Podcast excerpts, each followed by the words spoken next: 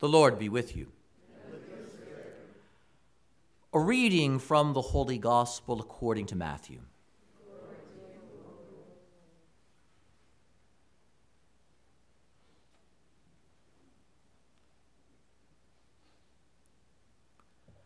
Jesus said to his disciples, As it was in the days of Noah, so it will be at the coming of the Son of Man. In those days before the flood, they were eating and drinking, marrying and giving in marriage, up to the day that Noah entered the ark. They did not know until the flood came and carried them all away. So it will be also at the coming of the Son of Man. Two men will be out in the field one will be taken, and one will be left. Two women will be grinding at the mill, one will be taken, and one will be left. Therefore, stay awake, for you do not know on which day your Lord will come.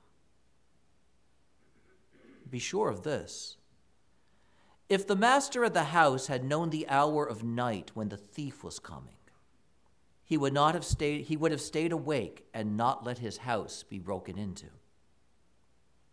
So too, you also must be prepared. For at an hour you do not expect, the Son of Man will come. The Gospel of the Lord.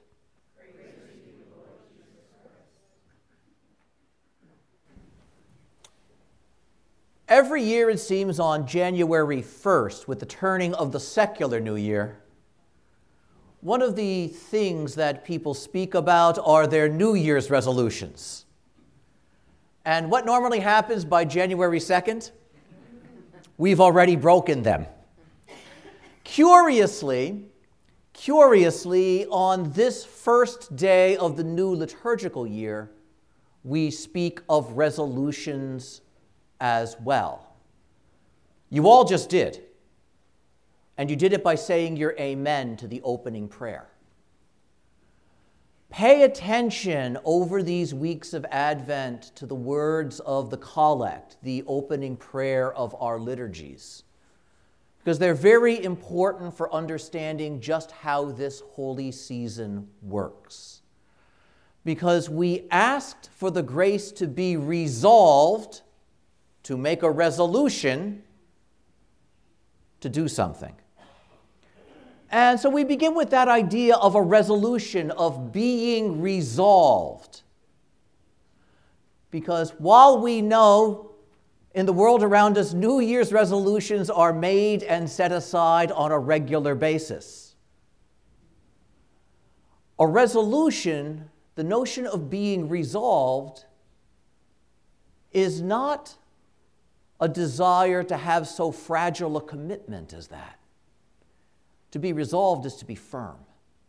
To be resolute is to make a commitment to something.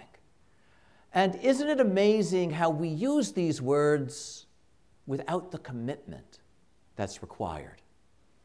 In fact, when one reads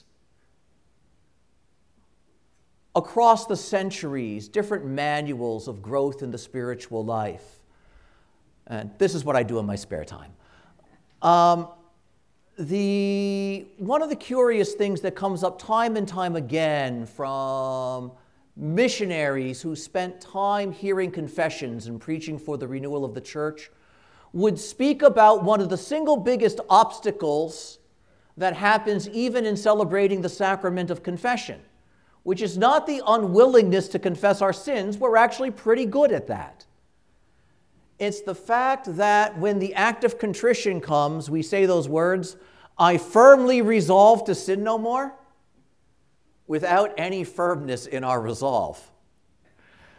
And so, what do we do? On the one hand, we repent, we say we're sorry, but we make no commitment to being different, no commitment to being better because our resolution isn't real. It's a word, but there's no firmness of purpose. And so what happens?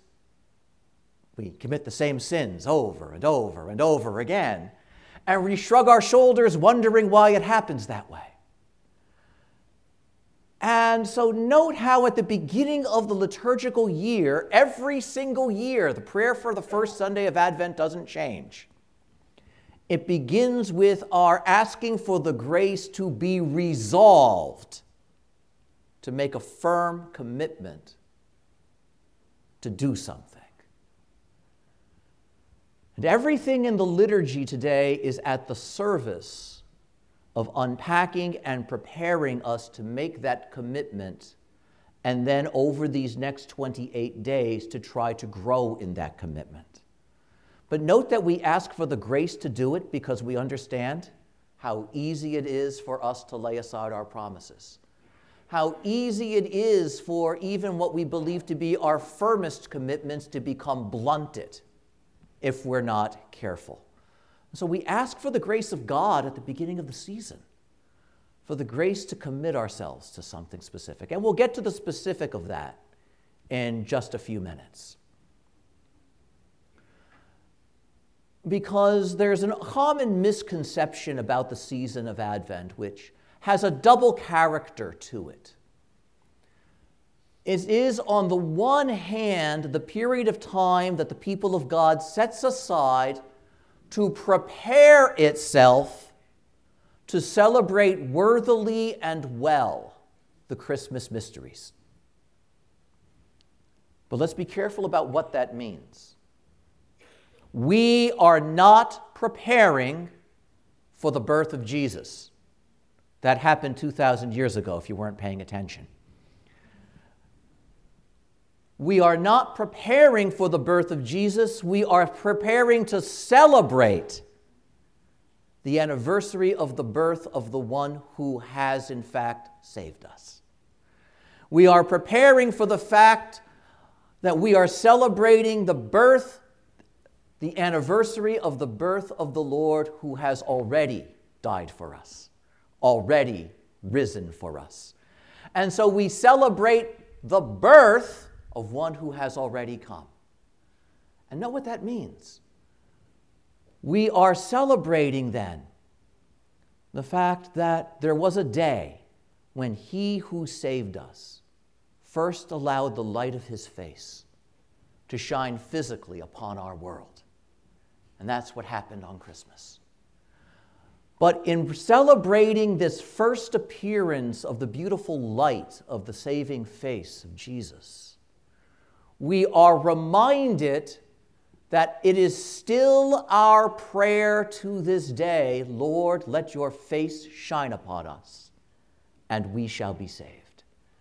And we long for that great and even more glorious day when the Lord will come, not in a stable not in the silence of night, not anonymously and not silently, but openly, visibly, manifest, in which the light of his presence will dispel all the darkness of this world. And that's the second aspect of Advent.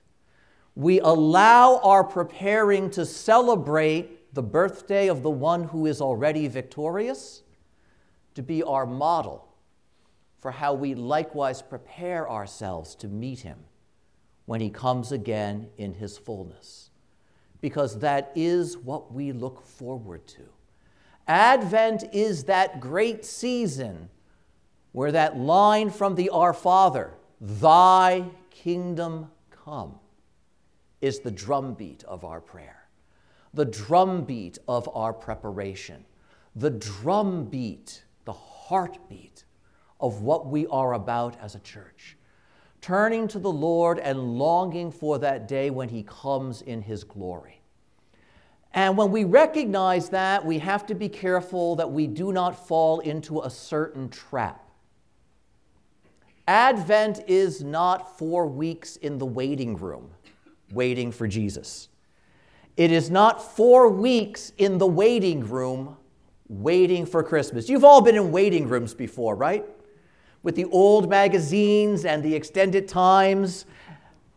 and the appointment you were given is never the one you actually get. And our experience of the waiting room is one of frustrated passivity, isn't it? We're sitting in the chair, we're looking around at all of the other people who are likewise waiting, likewise bored out of their minds. We share a common frustration, but the last thing we find ourselves in the waiting room is fulfilled in any way. And there's a certain helplessness about it because we're on somebody else's schedule and he's always running late. But there's nothing we can do about it except wait. And it is a very easy thing for the Christian heart to fall into that trap about Advent. Advent is the time where we quiet ourselves and we wait. And the minute we do that, we get Advent wrong. Because Advent is not the season of sitting quietly and waiting. And our readings today remind us of that, just as our collect does. Note what the Lord says. When I come, when the Son of Man returns, it's going to be like something that happened centuries and centuries earlier. And he says, it will be like what happened with Noah. And what happened in the day of Noah? The world ended. Note how the Lord is speaking. When the Son of Man comes, it's going to be like the world coming to an end, but nobody realizes it. And he uses that bold and dramatic example because when he comes in his glory, certain things are coming to an end. Creation is going to be brought to its completion. Evil will be purged away from the world forever and for good. And so something is going to happen that affects the entirety of the created order when he comes again. But the interesting thing was, the Lord says, the end of the world was coming. The flood was coming. But in the world toward which the flood was moving, everybody just went about their business. Eating and drinking, marrying and giving in marriage. In other words, living as if it would never happen. Living as if this world was forever. Living as if there is no urgency to convert, no urgency to change, because there's always another day. Falling asleep in their selfishness falling asleep in their wickedness because there was a reason why the flood came, and it wasn't because everybody was so good. But the world had grown numb and was unable to recognize the self indulgence, the greed, the selfishness, the violence, the indifference into which it had fallen and with which it had numbed itself. So, what does Jesus say? And it happened like that up until the day Noah and his family had all the animals together and they got into the ark and closed the door. And there was even the sign of this odd man collecting his zoo. There was even the sign of this odd man building his boat. But it was so easy to ignore because that's just strange Noah. That's for him. And whatever he's feeling in his heart, let him do it. But it doesn't affect us. And so what happened? Noah enters the boat, the rain comes down, and know what the Lord says? And it washed them all away. In their complacency and in their lack of awareness, they are swept away, never to be heard from again. And then Jesus says, and my coming is going to be like that. And that should give us pause as we hear him speak this way. As the Lord says, My return is going to be similar in that everyone's going to assume I've got another day. There's plenty of time. That I can get around to it later. Or that it doesn't apply to me. Or that oh, Jesus is good, he wouldn't do that. All of these ways we give ourselves permission not to move, to fall asleep, to, in a sense, sit passively in the chair in the waiting room. And the Lord says, But the day is going to come. And it is going to be a surprise. It is going to be sudden. It is going to come out of nowhere. It will be unexpected for everybody. And that is a remarkable statement. God at least told Noah, get in the ark today. But the Lord says, when I come, everybody's going to be caught by surprise. He looks at his disciples. At a moment you don't expect, it's going to happen. What a remarkable statement that is. No one knows. No one's going to be able to predict it. However much somebody wants to mine the obscure passages of the Bible, they are never going to determine the day, the hour, and the moment of his coming. It will be unexpected for everyone. And as the Lord says that, then he says, So you need to do something, which is you need to be ready. In other words, we can't just sit passively and wait and assume that when our name is called, we will be ready. Stay awake, he says. Don't fall asleep in a certain complacent and numb passivity. You need to be awake. And this then is why St. Paul, writing in our second reading, likewise says, Night is far spent. And when night is almost over, light is breaking and is on the way. And as night is coming to an end, it's time to get out of bed. It's time to shake off the sleep of the evening and the nighttime. And it is time to step out into the daylight. After the last few days, Thanksgiving and everything else, we've probably had our share of reluctant mornings, of not wanting necessarily to be in a hurry to get out of bed and get on with the day because everything was so full. And so, note this idea of the carousing, the drunkenness, the celebrating, the fighting. All of those things that are so common with us the way we recklessly prepare for Christmas with holiday parties that are self indulgent, the way we lose ourselves seeking material things to give one another, which isn't bad, except it closes us off to seeking the better things to share among ourselves and to fill our hearts with.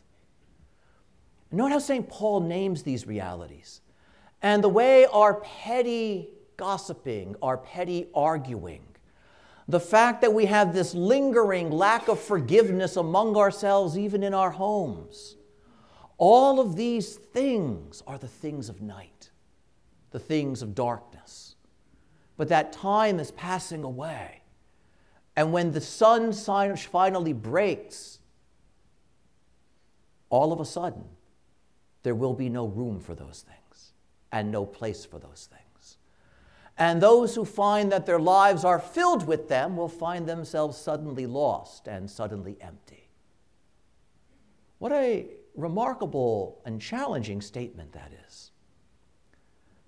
And so now we come working backwards to our first reading.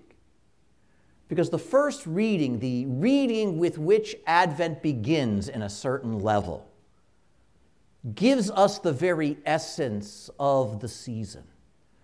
And note how Isaiah the prophet's bold vision speaks. The mountain of the Lord's house will be raised up. Not a coming from outside, but something rising up. and this place where the Lord will dwell, rising higher than all of the other mountains and all of the other hills. In other words, it will become visible. Nothing will be taller than it.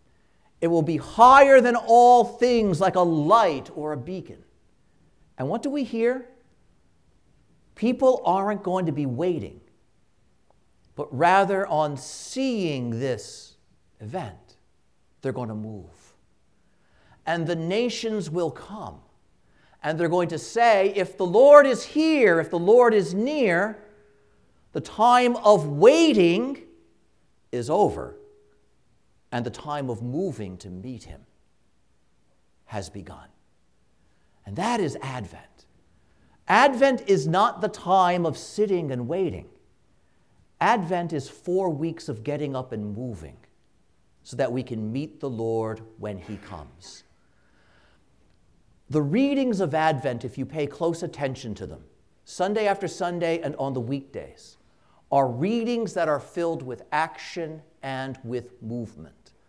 As the Lord draws close, the people get up and they move. It is not merely that the Lord comes to us where we're sitting, it is rather that the Lord draws near enough that we can get up out of our seats, out of our rest, out of our homes, and go to Him. And there's a beauty about Advent. It is not just one or two individuals privately seeing something. Rather, it is the people begin to move. And what unites the people is that they all move together.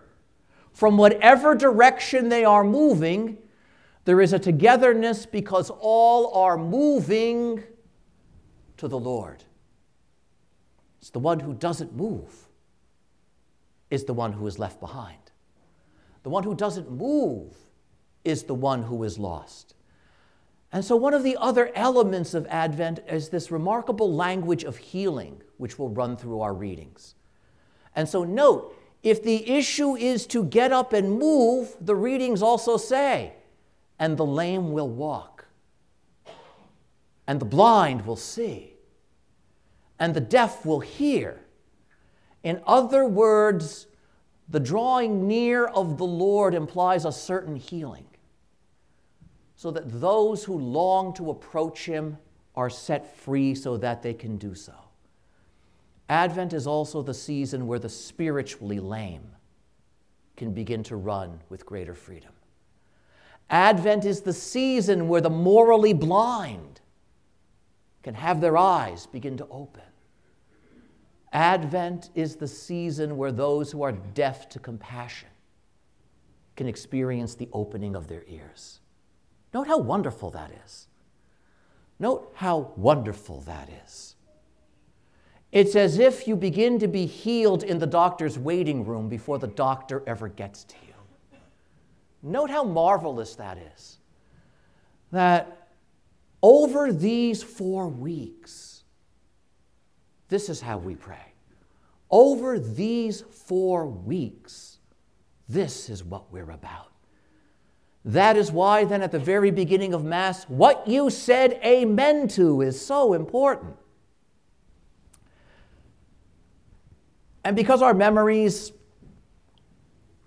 can often be short, let's take a moment and revisit what it is we committed ourselves to, what it is we were asking for. Because when we ask for something, it always is a good idea to have a sense of what it is. Grant your faithful, we pray, Almighty God. So note the language grant, give to us. We don't deserve it, we haven't earned it, but we want you to give it to us. The resolve, so give us a resolute, a firm, a committed heart.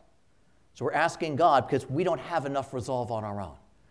So you give us, O Lord, the firmness of purpose to run forth to meet your Christ.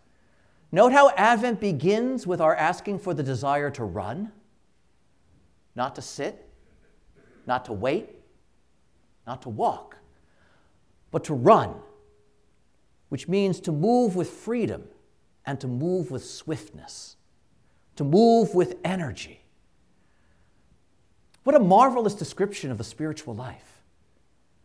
To respond to the Lord with freedom, with swiftness, and with energy. And we want the resolve to do that. In other words, I want to commit myself to being ready for that, like an athlete in training almost. But we're not done yet. To run forth to meet your Christ. And when we meet Christ, what are we supposed to do? What do you think? If you had to run forth to meet Christ, what should you do when you get there? I don't know. I don't know.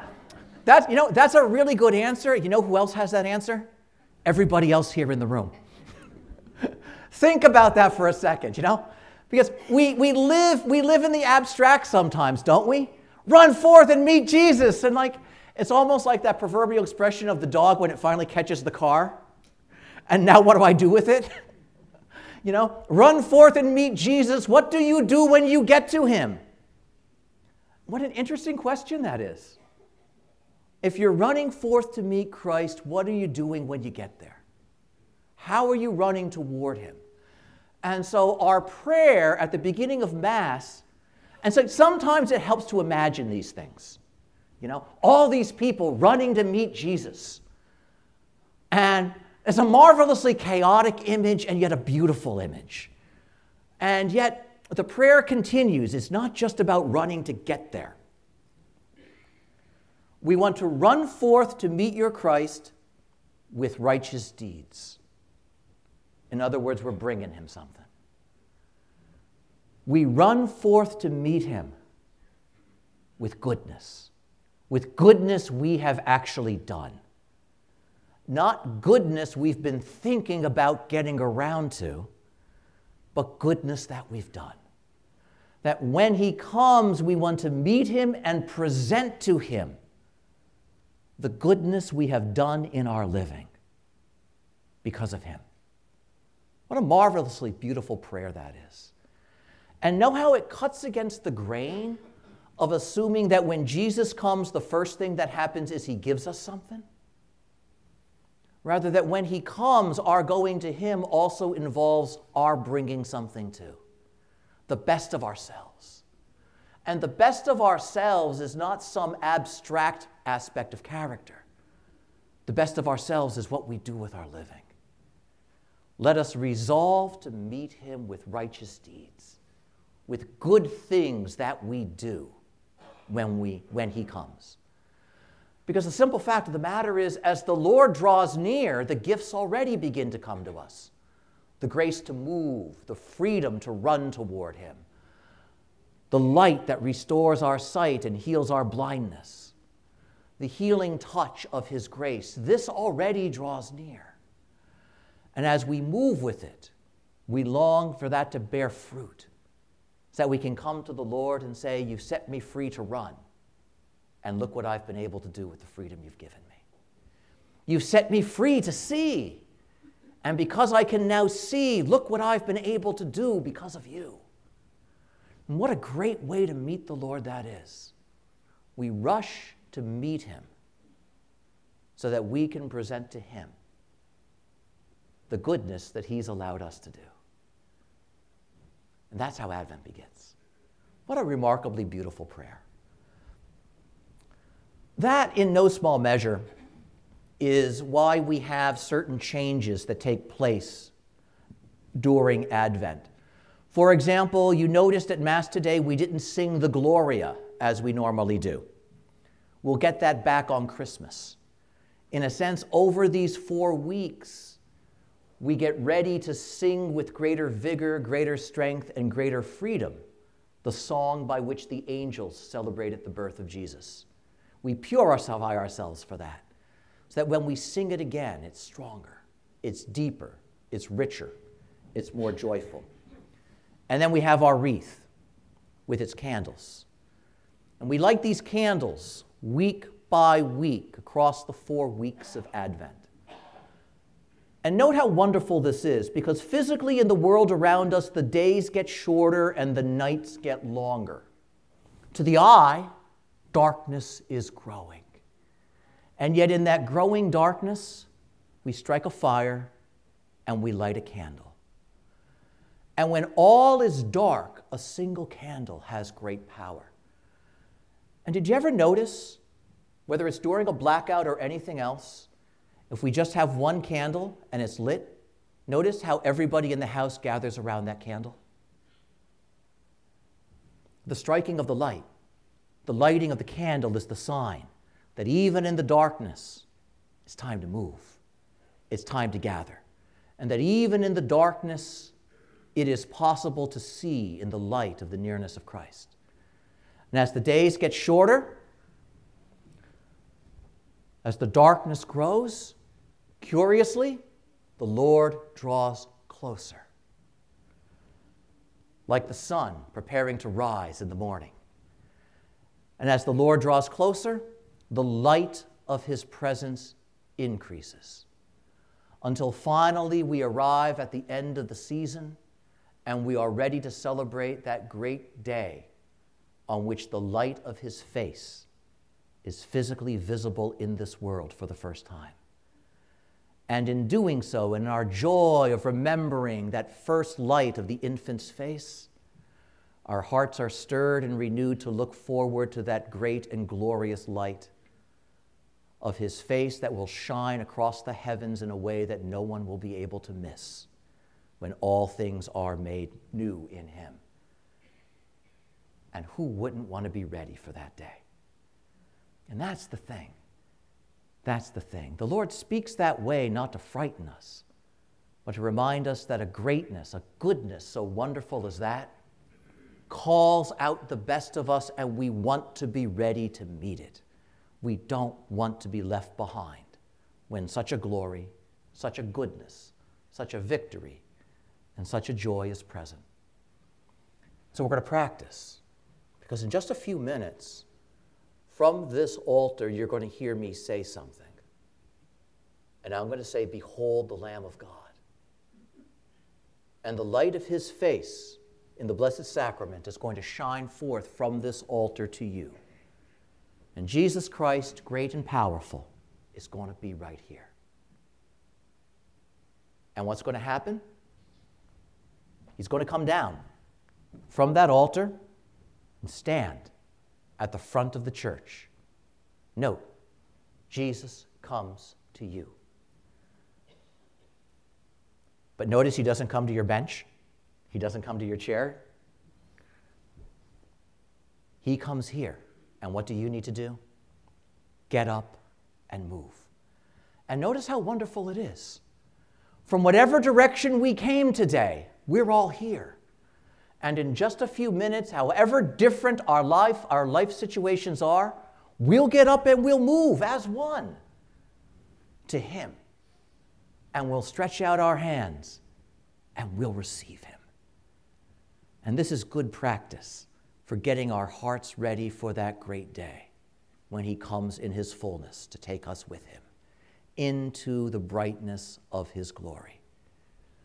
But today, the light of the Sun of Justice shines in your heart as you receive him. Let your face shine upon us. Indeed, Lord, we shall be saved.